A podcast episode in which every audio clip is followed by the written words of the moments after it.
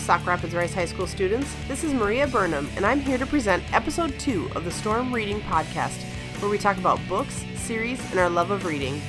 Today, I'm going to talk about four different books we have in the Media Center available for checkout two fiction books, one graphic novel, and a nonfiction book. One of the new books in the Media Center this year, and a book that's gotten a lot of good press, is The Great American Whatever by Tim Federle. I chose this book because I love the cover. The words of the title look like they are on an old movie theater sign. It's a realistic fiction book, which is totally my favorite genre. Well, one of my favorite genres. Plus, the book has received such high praise from publishers and book reviewers that I thought I'd give it a try. The Great American Whatever is the story of Quinn Roberts, a 16 year old kid with quick wit and a knack for writing scripts.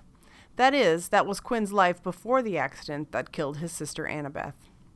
After the accident, Quinn and his mother become completely depressed, basically hibernating inside their own home. Until Quinn's friend Jeff enters the story. Jeff convinces Quinn to get out of bed, take a shower, get a haircut, and join society again. Jeff brings Quinn to a party where he meets and falls pretty hard for a new crush. Slowly but surely, with the help of his friends and new love interest, Quinn starts imagining that life might just be able to go on after Annabeth's death. It's not an easy road, but he certainly gives it a good try. The character of Quinn is complicated. He is at first dark, depressed, and reclusive. But the audience sees his struggle to rejoin life in a way that still honors Annabeth's place in his heart. And throughout the book, Quinn is faced with all kinds of challenges, and his reactions are unpredictable. Tim Federle gives real voice to Quinn, even from the first line of the book. I don't consider myself to be precious necessarily, but give me air conditioning or give me death. This tone in the book itself has been compared to The Catcher in the Rye, that Quinn is like a modern day Holden Caulfield. I don't know that I'd go that far, but I did enjoy the book. It's a coming of age story, one of grief, possibility, hope, struggle, and truth. If you like books with a distinct teen voice, this story is for you. It's found in our romance section, and the call number is FED. The next book I want to talk about is one that reminds me of the book Speak, which is one of my favorite books to teach to ninth graders. Exit Pursued by a Bear by E.K. Johnston is the book I'll now review, and it was published in 2016, so it's still considered a pretty new book in our library. Aside from its very unique title, there were a few parts of this YA book that I liked.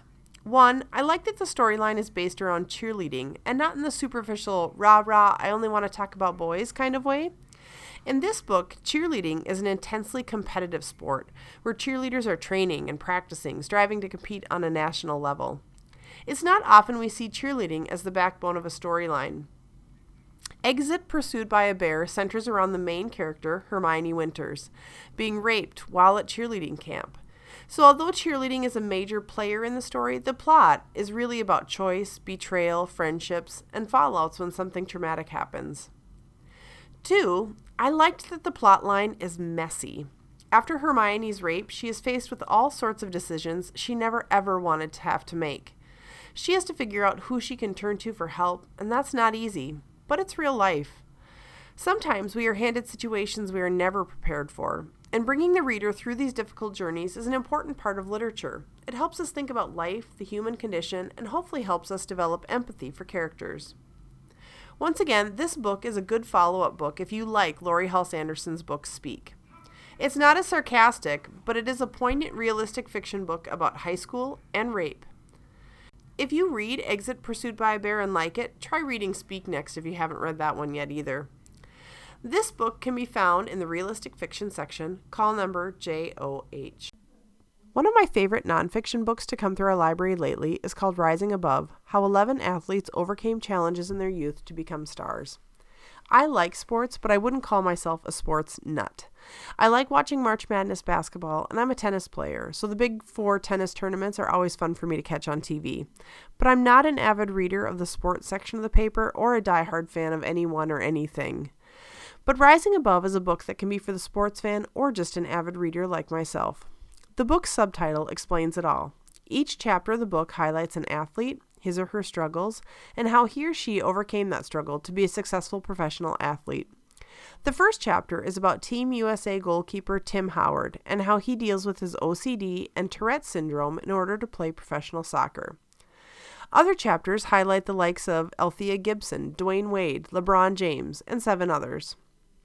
Some troubles are escaping a war torn country or a bad neighborhood. Other athletes have had to overcome racial barriers of their sport. This book is a wonderful read, especially for anyone going through a hard time and want to feel that there is hope beyond the frustrations of life. I also like the book because I could read a chapter and put it away for a while and not worry about picking up where I left off and whether I would remember what I had just read. Each chapter is unique and stands alone. This book can be found in our nonfiction narrative section, and the call number is NFN 920ZUC. The last book I want to talk about is a graphic novel called This One Summer by Jillian Tamaki and Mariko Tamaki. I might be saying those names wrong, not sure. It's the story of Rose and her family who, every year, spend the summer at Awago Beach. Rose loves it there in the summer because life is simple plenty of beach time and swimming, reading magazines, and hanging out with her pal, Wendy. This summer, though, Rose's parents are fighting more than ever, creating a rift in the family during their holiday break. And while busy escaping the troubles of home, Rose and Wendy discover another group of older teens in the area who have a set of drama all of their own. The book is full of drama and choices between good and bad. Rose works hard to figure out how much she should be involved in her parents' fights, and she also wonders about the feelings she has for the older boy who works at the local convenience store slash movie rental shop. I like this book because I like the accurate portrayals of teens sneaking around and trying to maneuver decisions between what's right and wrong. The book does have some mature content, so it's not necessarily for a middle school kid to read. Um, and I love the illustrations. The illustrations are great. It's in like this purple ink, and it's it's very nice to look at. If you're interested in the book, it's found in our graphic novel section, and the call number is TAM. Thanks for tuning in to the second episode of the Storm Reading Podcast. This has been Maria Burnham, and I hope everyone finds a great book to read. And if you have any questions or are looking for help, come down and see us in the Media Center.